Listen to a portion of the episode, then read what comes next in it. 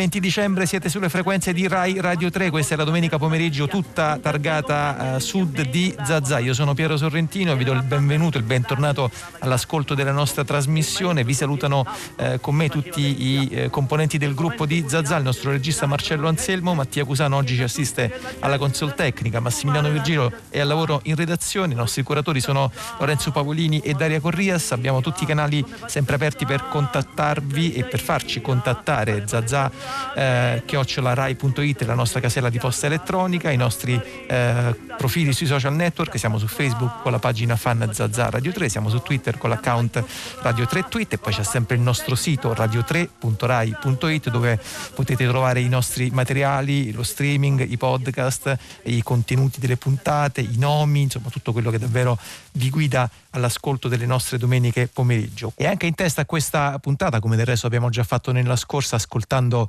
eh, la lettera di Franco Arminio, eh, apriamo una nuova eh, casella del calendario dell'avvento di Radio 3, questo nostro piccolo ciclo di eh, lettere di Natale intitolato Cara Radio 3, ehm, che ci conduce su questa rete ogni giorno alle 15 e alle 20 fino al giorno di Natale eh, compreso. E tutte queste lettere per un Natale inconsueto abbiamo pensato di chiederle, eh, lo sapete, li state ascoltando a esponenti del mondo della cultura e della società civile e ognuno di loro ci ha consegnato un suo pensiero, una sua riflessione. Abbiamo ascoltato Valerio Magrelli, Bianca Pizzorno, appunto Franco Arminio qui da noi, Carlo Rovelli, Concita De Gregorio, eh, a rivolgersi oggi ai nostri ascoltatori e alle nostre ascoltatrici c'è Michelangelo Pistoletto.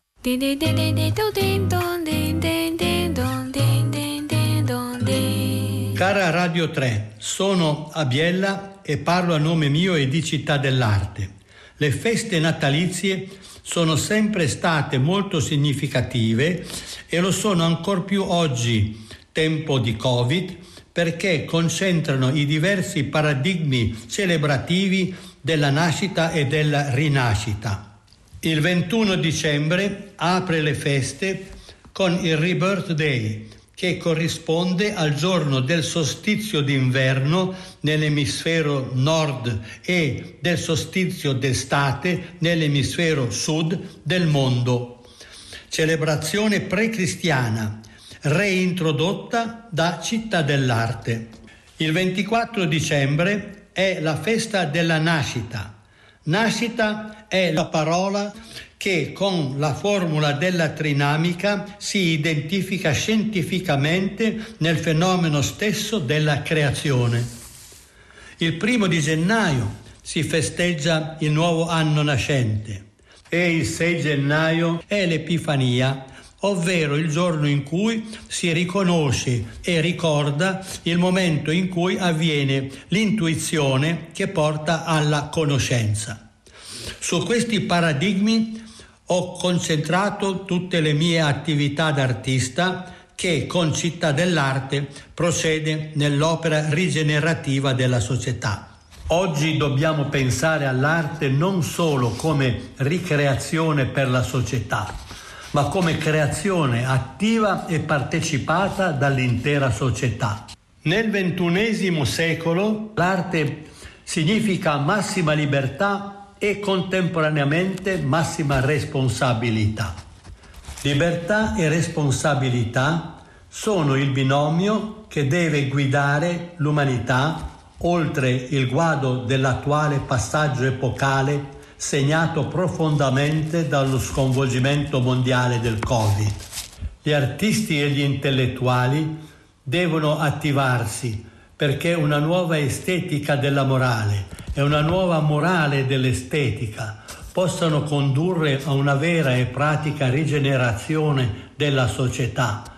Auguri di felicità a tutti. Michelangelo Pistoletto.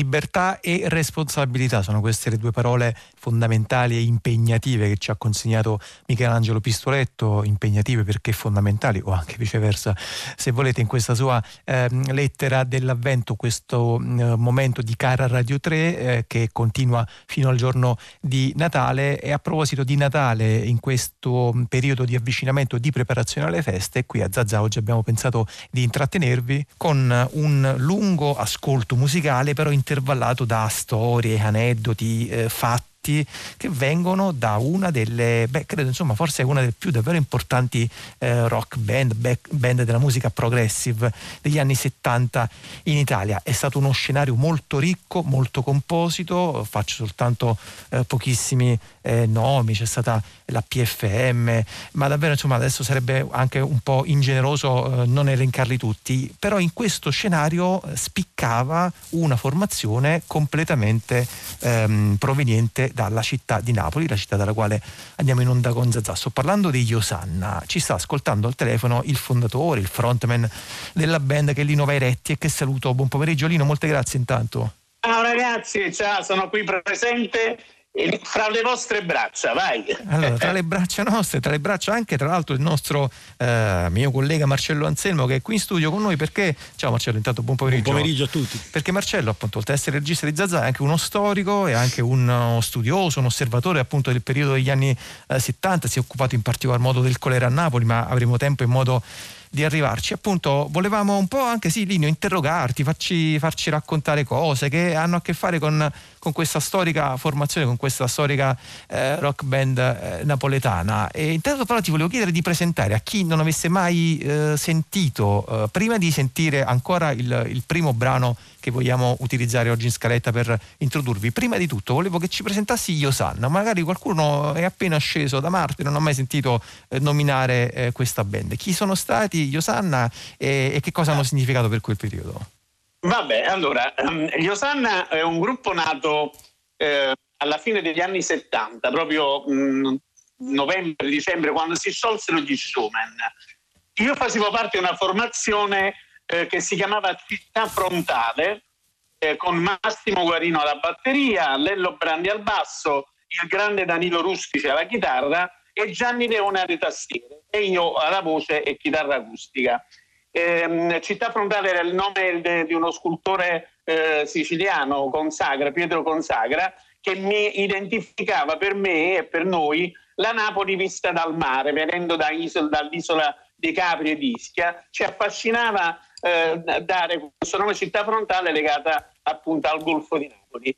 E, se non che si sciolsero gli showman e Elio Danna, che era il, flautista sassofonista insieme a James negli showman, ehm, uscì fuori dal gruppo e stava alla ricerca di musicisti per fare una sua nuova formazione. Si imbatté in noi eh, in un localino del Vomero che si chiamava il Quick a Via Cilea vide questo gruppo che avevamo già tutto il repertorio che poi è diventato l'uomo, eh, gli piacque talmente tanto perché Gianni Leone, il nostro tastierista, stava per uscire perché entrava ne, nel balletto di bronzo, era una formazione un po' più dark e lui era così, era un po' più, più, più forte lui.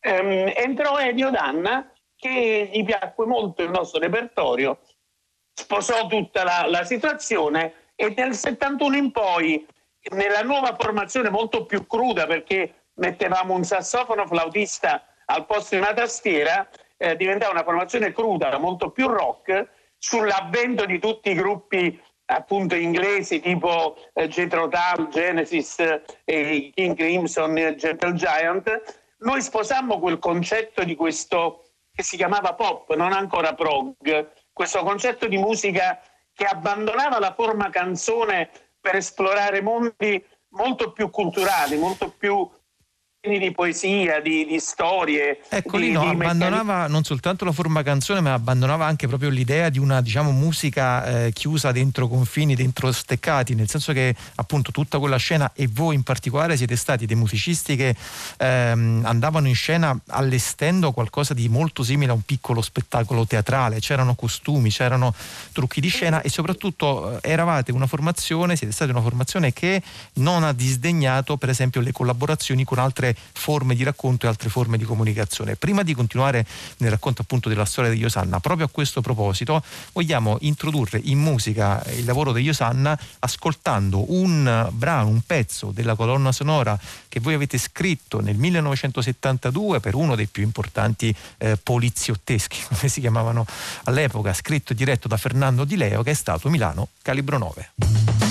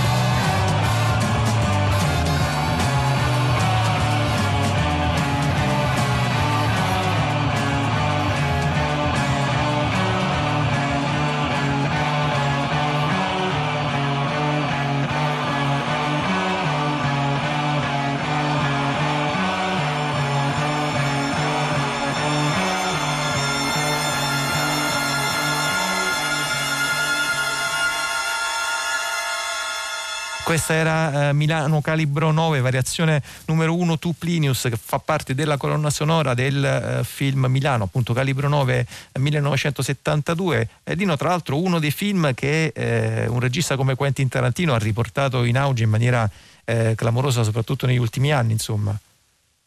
Sì, sì, ehm, Quentin Tarantino che è molto appassionato del sì. cinema italiano ha rivalutato questo film in particolare fra gli altri, l'ha messo al primo posto e questo ci ha dato anche a noi stessi la possibilità di riproporlo in questi anni. Pensa che in Giappone a 40 anni di distanza nel 2012 ci hanno fatto suonare per la prima volta con un'orchestra dove abbiamo suonato a Kawasaki in un auditorium meraviglioso con un, con un pubblico giapponese e con un'orchestra d'archi. Noi avevamo fatto il film, avevamo fatto il disco ma non avevamo mai suonato questi brani, tranne There Will Be Time in una forma molto più da gruppo e, e, e un altro piccolo, una, la variazione, la numero due, My Man Flies. Poi tutto il resto non lo suonavamo perché era con orchestra. 40 anni dopo, con questa nuova formazione, siamo riusciti e ora da, da quel momento in poi ormai fa parte del nostro repertorio, usiamo spesso l'orchestra e, e, e suoniamo dal vivo con questa cosa che veramente molto bene. Chiaramente un grande Bakalov, Luis Bakalov che eh ci ha sì. portato questa dimensione e oltre a lui ringrazio molto anche Sergio Bardotti che fu il produttore di questo, di questo disco e veramente insieme alla Fonicitra crearono per noi dei presupposti molto importanti per far continuare la nostra storia dopo l'uomo. È un disco per noi che è stato una pietra miliare. Ecco appunto Lino, questo disco è del 1972, ci vogliamo eh, soffermare anche sull'atmosfera che c'era in città, un certo tipo di ambiente appunto anche quello controculturale, quello delle, delle avanguardie non solo artistiche ma anche politiche, i locali dove, dove ci si girava, dove, dove, ci si incontrava. Ci puoi anche dare un quadro di questa, di certo, questa certo, situazione? Certo, sì, sì, io poi quel, quel periodo l'ho vissuto proprio da giovane, quindi sono felice di averlo vissuto, è stato un periodo che è stato anche drammatico per certi versi per quanto la situazione è diventata molto più politicizzata con degli scontri anche armati, insomma ci siamo trovati in brutte situazioni, però voglio dire è stato un fermento di quegli anni 60 che veramente l'esplosione di una musica nuova, dai Beatles ai Rolling Stones, che hanno coinvolto, allora non c'erano come oggi i mezzi di comunicazione, internet, cioè le, le cose ti arrivavano anche dopo, ma come realmente un virus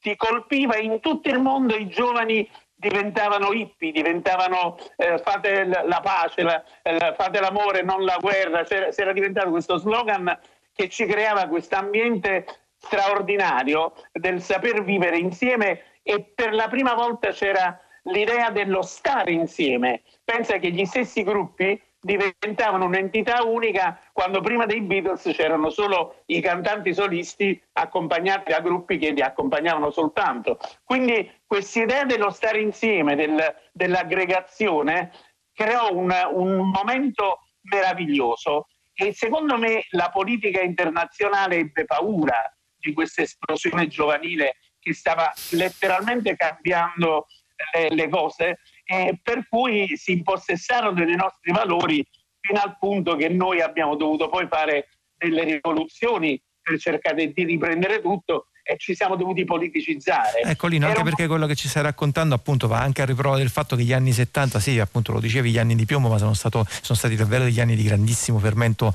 ehm, culturale, pieni di cose, pieni di idee, pieni di intelligenze. Figlio degli anni 70 è sicuramente il prossimo ascolto che stiamo per fare, che abbiamo pensato di presentare nella sua eh, totalità, nella sua integralità. Sto parlando del eh, concept album che eh, si intitola Palepoli, appunto degli Osanna.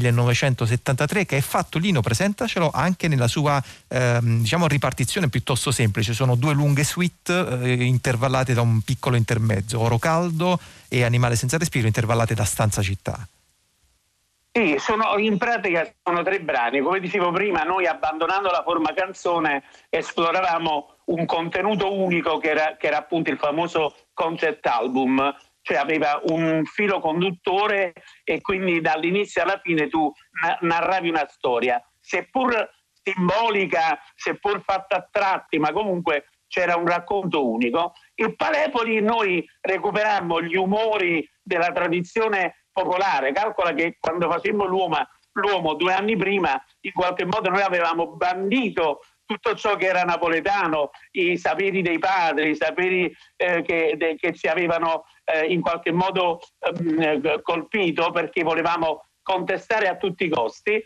Però poi invece Renzo Arbore nella presentazione dell'uomo ci chiamò i Pulcinella Rock, proprio per questa veste colorata dei nostri volti, e questa cosa ci fece pensare il perché lui ci avesse chiamato Pulcinella, e da quel momento iniziamo a fare una, un'introspezione nella, nelle tradizioni popolari napoletane, ci affascinarono molto e creammo appunto quest'opera rock Palepoli che fu un momento veramente magico allora, della nostra ti interrompo qua, ma soltanto perché ci mettiamo adesso appunto all'ascolto di questa eh, opera rock Palepoli 1973 degli Osanna, ma poi rientriamo in studio alla fine di questo lungo ascolto perché Lino Varetti ha ancora molte cose da raccontarci, non soltanto della storia degli Osanna, ma anche appunto di quel eh, periodo così particolare eh, della, della, nostra storia recente. Questo è Palepoli, eh, l'ascolto è di circa 42 minuti, ci risentiamo più tardi.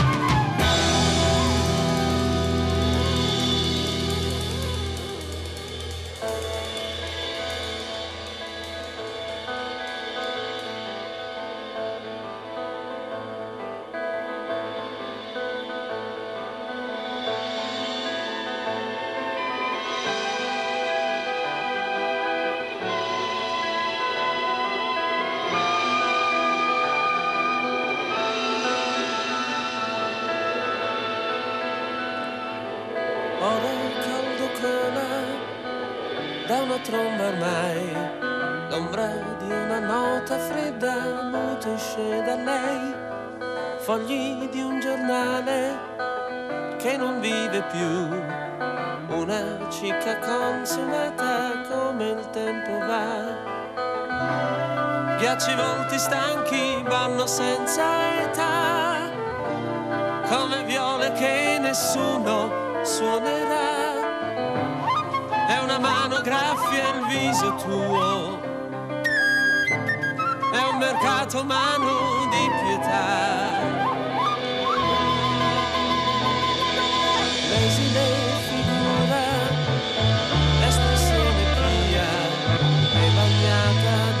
Pioggia di fragilità, apre le sue mani, la sua fede dà come argento vecchio brillerà.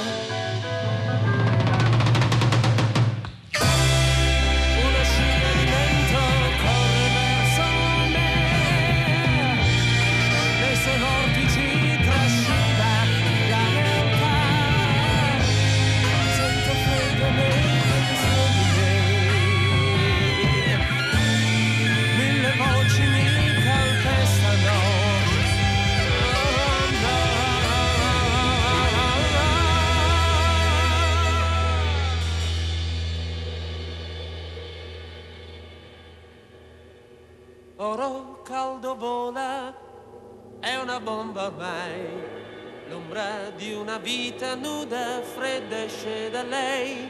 Sfoglio il mio giornale,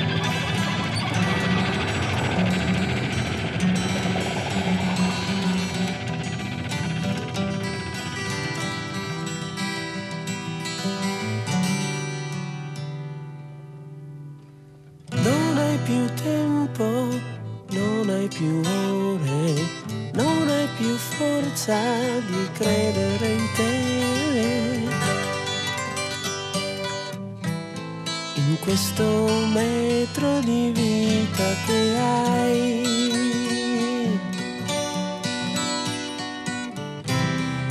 Cerchi l'aria di un respiro.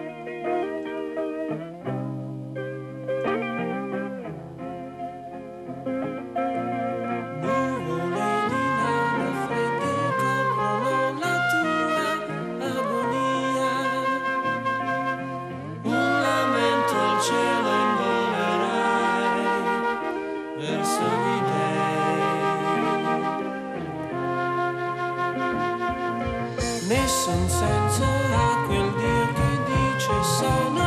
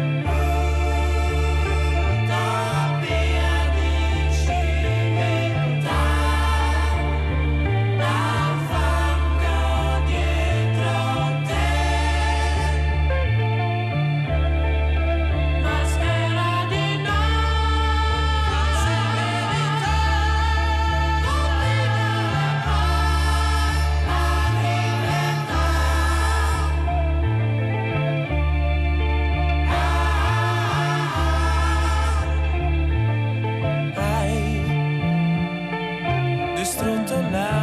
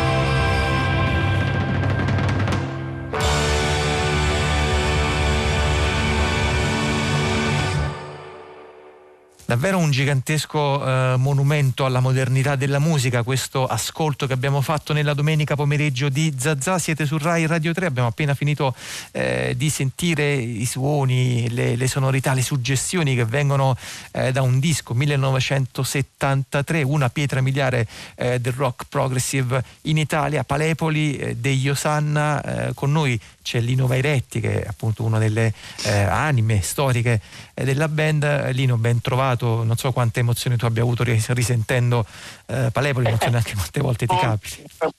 Poi lo sono dal vivo, per cui eh, lo seguivo con interesse anche, no? quindi vabbè, chiaramente per, per me eh, Palepoli, ma per tutti noi Osanna e per tutti i nostri fan, Beh, sì. è proprio principale della nostra discografia perché ha rappresentato un momento storico legato anche alla stessa opera rock. Allora, nel frattempo, in ascolto di questo lavoro ci ha raggiunto qui in studio un collega della RAI, un autore della RAI, che è stato anche uno degli... Noi volevamo presentarlo come organizzatore, lui ha detto no, ma insomma adesso non voglio prendermi ruoli che non sono i miei, sono stato però senz'altro, è stato senz'altro una delle eh, anime eh, di un eh, festival importante che si è svolto appunto esattamente in quegli anni, eh, giugno 1970 1973 a Napoli eh, che si intitolava Be In, una delle pagine più importanti delle manifestazioni, delle manifestazioni controculturali eh, della, della, città di Napoli. Gino Veta, buon pomeriggio Gino, molte Buongiorno. grazie. Ci diamo ciao ragazzi. Siamo, ciao Lino. Siamo colleghi. Ciao Gino, ciao. Allora, Marcello Anselmo, il nostro regista, lo ripeto appunto anche uno, uno storico di quel periodo, è, è in studio con noi. E, intanto non so se Marcello vuoi presentare qualche suggestione? Sì, lentamente ascoltare... mi, mi fa piacere inquadrare quel 1973 che più per le cronache è noto come l'anno del colera a Napoli, esatto. ma in realtà eh, studiandone poi approfonditamente la dinamica noi ci accorgiamo che c'era un tale livello di complessità e di densità nella città, nella società, no, che, una società che è anche uno specchio della società del paese, nel senso che il Napoli B nel giugno del 73 è un evento a carattere nazionale, non è un, un, evento a carattere napoletano, in cui arrivano 20-25 mila giovani da tutta Italia a sentire appunto quest'onda progressive, prog, che era completamente diciamo, lontana dalla musica diciamo, tradizionalmente eh, caratterizzata in maniera generazionale.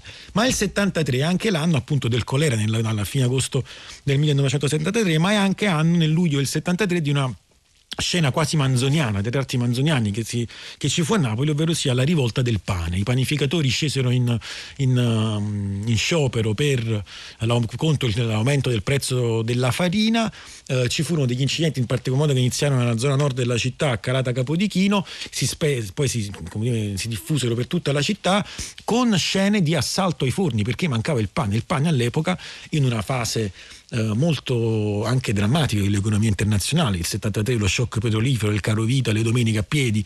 Eh, e quindi si sono assistite in, nel giro di pochi mesi a Napoli da un Napoli Bean che è un punto di grande avanguardia, di grande diciamo, respiro, ampio respiro culturale, tratti manzoniani, assalto ai fronti, il colera che poi è la malattia della povertà del XIX secolo che si ripresenta in una città che, era, eh, che usciva appunto da una gestione appunto post-laurina della democrazia cristiana che aveva proprio, nel proprio centro storico un livello di povertà, un livello di, di crisi del proletariato marginale estremamente importante. Ricordiamo che anche l'anno in cui nasce la mensa dei bambini proletari di Montesanto. Allora Gino, questo sì. è il quadro storico davvero con grande dovizia che ci ha, che ci ha appena tratteggiato Marcello. Che, eh, in che modo si innestano i tuoi ricordi su questo su questa grande storia eh, no. napoletana, soprattutto di quella, appunto, di quella specie, no? Eravate poi, quel bin di Napoli veniva a, credo, pochi anni dal festival famoso dell'isola di White. Sì, sì, sì.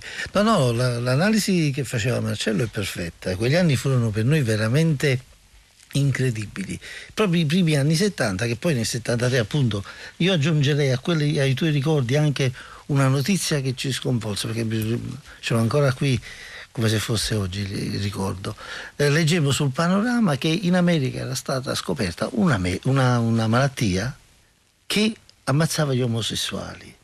Questa cosa ci, non lo so, a me e eh, tutti gli altri amici ci lasciò di stucca. Il primo uno dei primi casi dell'AIDS proprio nel settembre del 73, sempre in quel periodo lì, quindi figurati. E c'è da dire però la cosa bella che c'era anche questa grande avanzata della sinistra italiana, ci fu un, un grande ehm, diciamo, recupero della democrazia, un grande recupero della politica tra i giovani, per cui insomma, insomma da ricordare questo periodo con, come un periodo molto molto vivace. Senti molto Gino, vivace. nello specifico del, del BIN, i ricordi di quei giorni, qualche suggestione anche per Guarda- farci un po' toccare, poi chiederemo anche a Lino ovviamente. Io ricordo perfettamente tutti e tre i giorni perché lì eh, siamo stati giorni e no, dormivamo anche lì. Eh, io già conoscevo Lino da due anni perché l'ho conosciuto nel, nel 71, penso, credo all'uscita dell'uomo, quando uscì l'uomo più o meno. Eh, e Lino quando presentasti l'uomo, eh, credo a, mm, al Monte al Piper, una cosa del genere.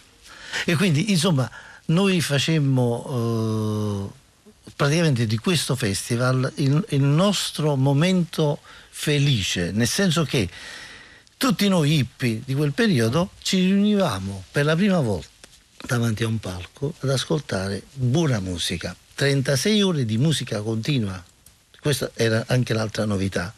E poi c'era ah, la novità di ascoltare dal vivo finalmente tutti i big di quell'epoca. Da- da- da- a parte gli Osanna che erano gli organizzatori artistici del festival, ma poi c'erano il Banco del Muso Corso, i Dede Lind, poi gruppi anche stranieri che non avremmo sentito, ascoltato in quel periodo se non fosse stato per questa occasione. Quindi come dagli Atomic Rooster, che adesso, adesso poi tu, erano c'è- non so quanti gruppi. Eh sì, era davvero la una, una- credo, forse irripetibile, adesso senza fare i passatisti a tutti i costi, ma davvero era un- uno scenario al momento forse, forse impensabile. E artisticamente, Eh, artisticamente e culturalmente, culturalmente, e culturalmente. esatto. E poi si, si viveva questo momento magico delle prime jam session. Ecco Lino, queste prime jam session di cui ci stava adesso dicendo Gino Veta, voi come, come lo vivevate? Con quale entusiasmo, con quale sentimento, anche forse con quale incoscienza, no? Cioè, eh, con quale leggerezza, Eh, quali erano gli stati d'animo che attraversavate e poi soprattutto perché sentivate questa necessità e questa esigenza appunto in anni politicamente, abbiamo provato a dirlo prima, eh, adesso forse abbiamo anche un po' anticipato per esempio la comparsa dell'AIDS che insomma eh, siamo più verso la fine degli anni 70, più verso i primi anni 80, eh, però insomma comunque davvero erano, erano momenti di grande, di grande ehm, rivolgimenti. Voi quali, con quali sentimenti li vivevate? Beh sì, quegli anni, gli anni 70 noi li abbiamo vissuti intensamente perché noi eravamo eh, tutti coinvolti anche politicamente. C'era Danilo Rustici che addirittura era segretario regionale del partito marxista-leninista e, e faceva l'inno comunista come suo assolo durante i brani, un po' scimmiottando Hendrix che, faceva, che a Woodstock aveva fatto l'inno americano.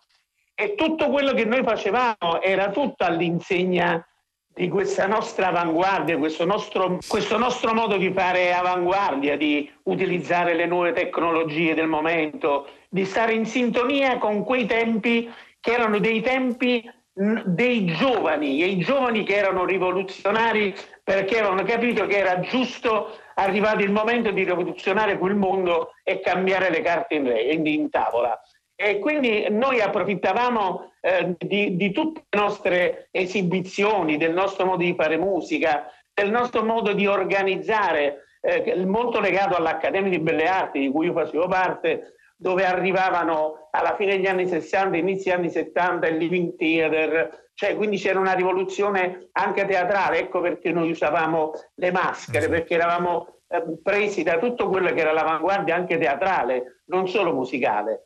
Eh, e quindi noi abbiamo vissuto quegli anni eh, portando anche questo Bean, questo eh, grande festival che era a mo' di, Renudo, a mo' di eh, Woodstock, eh, di tutti i festival internazionali perché volevamo che Napoli avesse eh, comunque ehm, la, la sua parte legata al mondo. Non volevamo scimmiottarli soltanto gli eventi internazionali, ma li volevamo fare da protagonisti in questa città. E quindi ci siamo adoperati vivendo anche drammaticamente dei momenti politici perché ehm, noi eh, anche nel 78 con l'album su Dance ci siamo trovati nel, nel problema del rapimento Moro e ci siamo trovati a scontrarci con, con un sacco di, di fascisti che ci creavano problemi. Insomma, l'abbiamo vissuta veramente in prima persona con tutto il nostro amore e la nostra volontà. Tu non hai potuto vederlo in studio, ma insomma il nostro collega Gino imitava il, il verso, insomma il,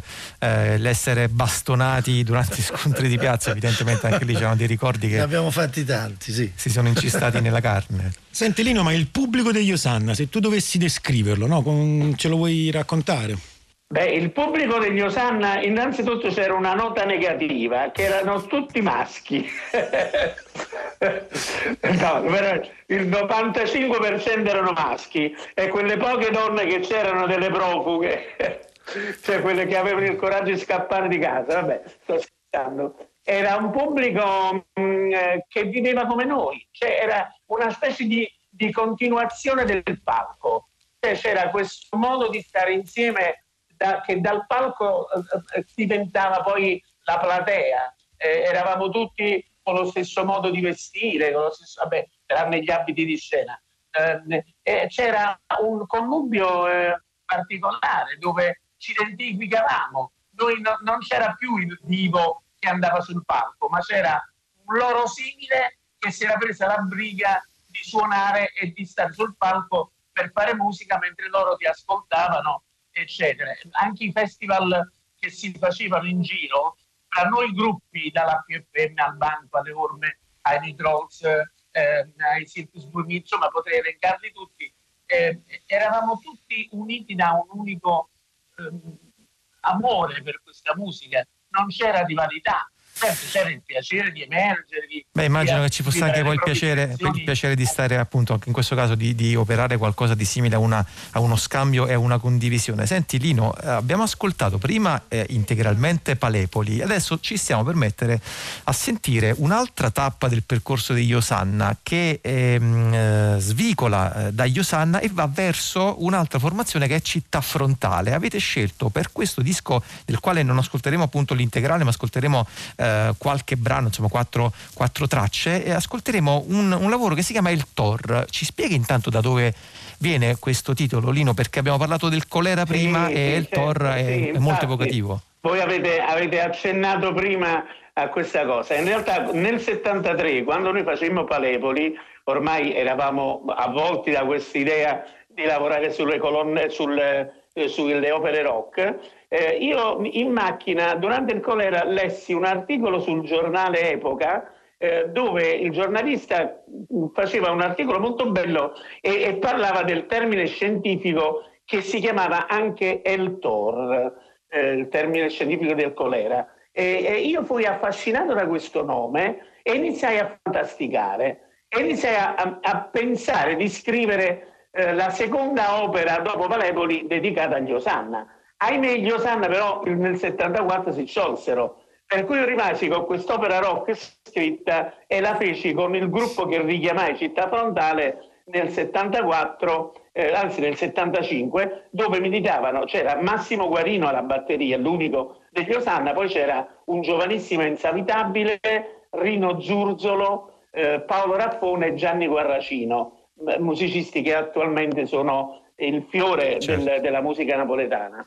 Allora, prima di ascoltare, ascoltare, queste tracce, Lino, eh, abbiamo un minuto circa, volevo eh, prima di salutarlo anche coinvolgere per appunto se ce la fa in 50 secondi Ginovita perché ho visto che intanto annuiva mentre sì. sentiva questo lungo elenco di, di, eccellenti musicisti che ci stava facendo Lino. Sì, vabbè, in quegli anni la musica a Napoli la musica rock soprattutto faceva da padrone mm, questi nomi che diceva Lino da Paolo Raffone a Rino Zurzolo inevitabile, come avete visto poi nel tempo si sono tutti quanti affermati come grandi artisti ed erano tutti giovani che però si avvicendavano sui palchi napoletani e anche italiani con le loro proposte che erano sicuramente originali di grandissimo spessore.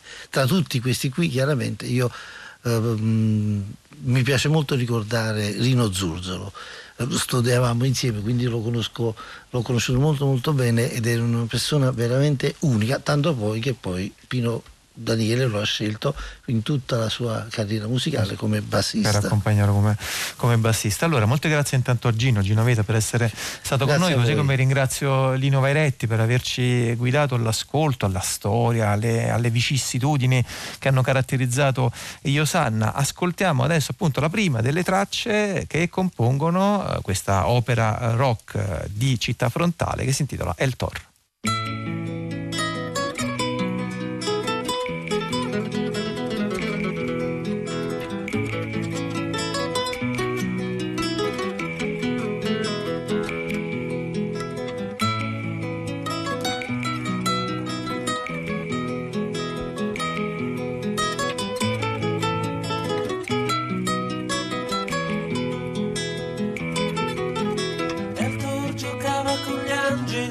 Bambino.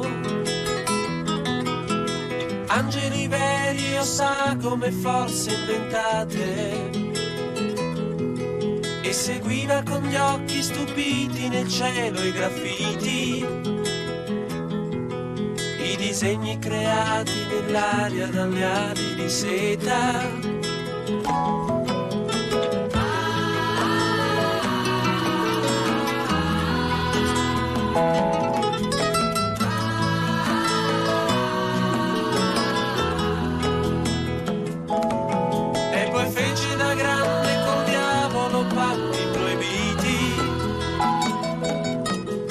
Cielo i disegni inventati non c'erano più. Quando al posto degli angeli c'erano solo signori.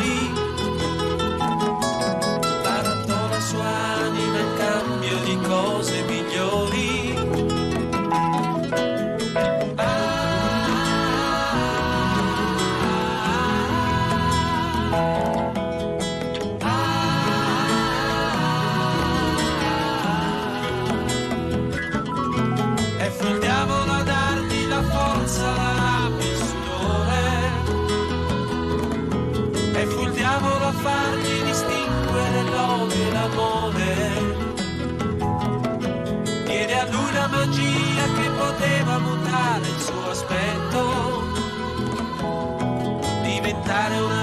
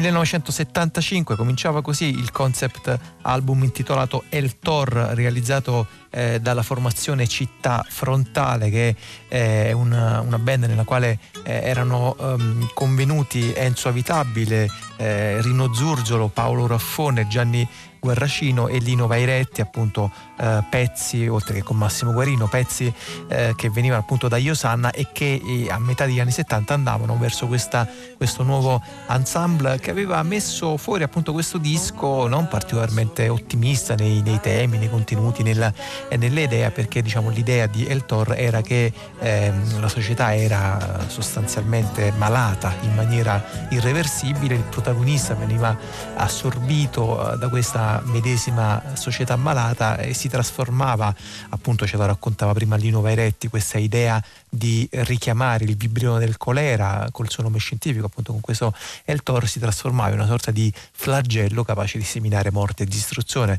Eh, questo lavoro proseguiva con un'altra eh, traccia, erano tutte lunghe eh, tracce delle, delle, piccole suite che si intitola, eh, e adesso l'ascoltiamo, Duro lavoro.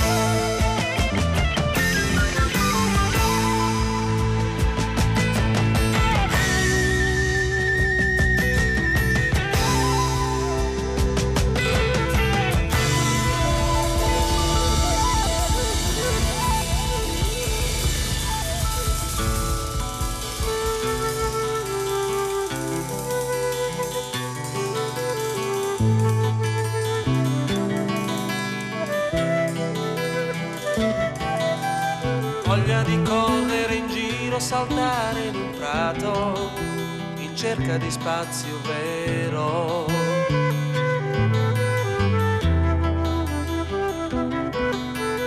Gli occhi stancati dal pianto che scivola vivo, offeso e poi vuoto, e poi vuoto.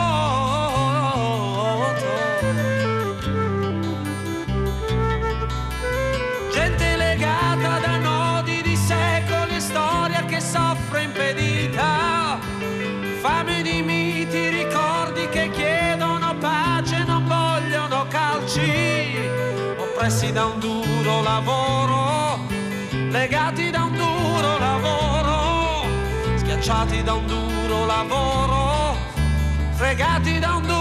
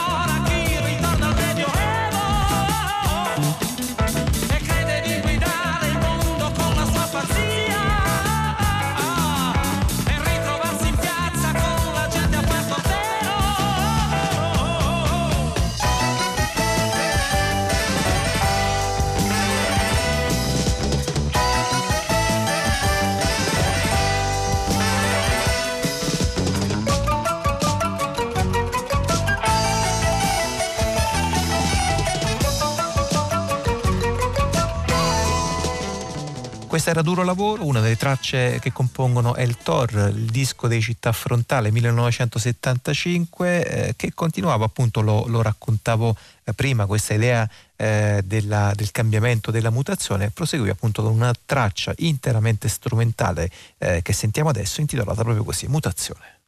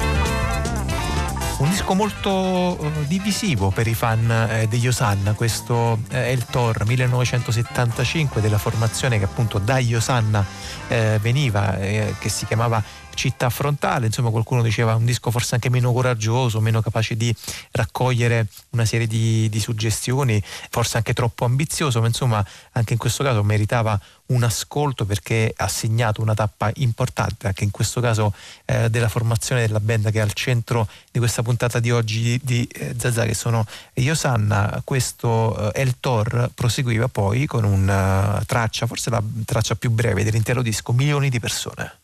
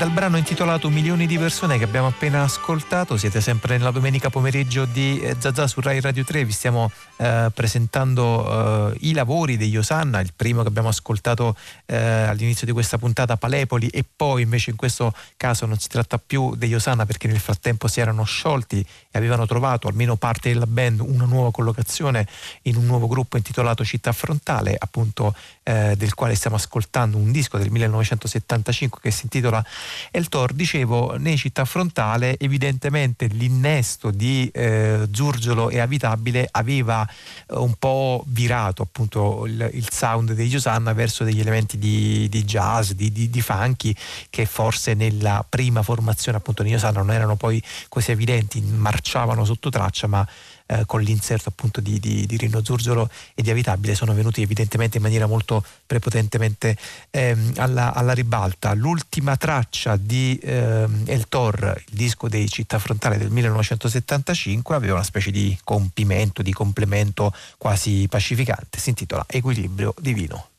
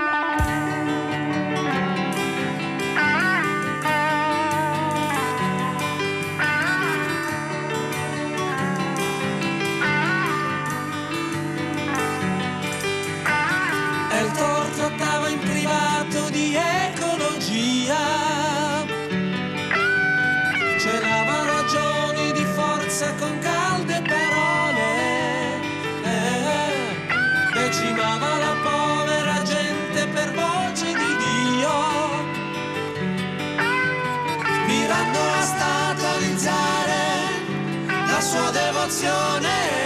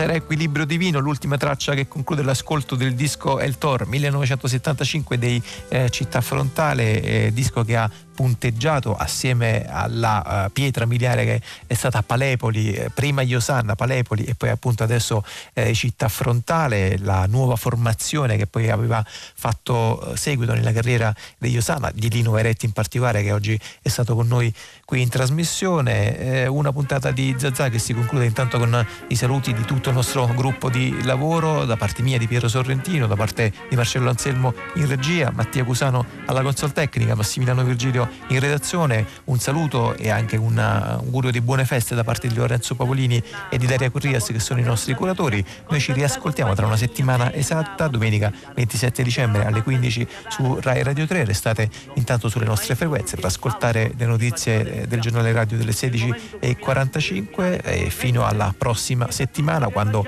se volete noi torneremo. Buone feste a tutte e a tutti, grazie per essere stati con noi. Ciao. Oh Madonna mia, come fa zazza senza Isaia, fare pare zazza che l'ho perduta in me, chi ha trovato zazza la riportassi a me, chiamala a trovare, su facciamo presto, chiamala a incontrare con la banda in testa, Utazà, utazà, utazà, tutto quanto mi grida za za za za, Isaia sta qua, Isaia sta qua, Isaia sta qua, za za za za za za za za za che tempo fa per trovare, io senza te non posso stare, za za za za za za za za za za za za era la festa di San Gennaro, l'anno dopo canti, suoni, bancarelle, processione, chi si può dimenticare?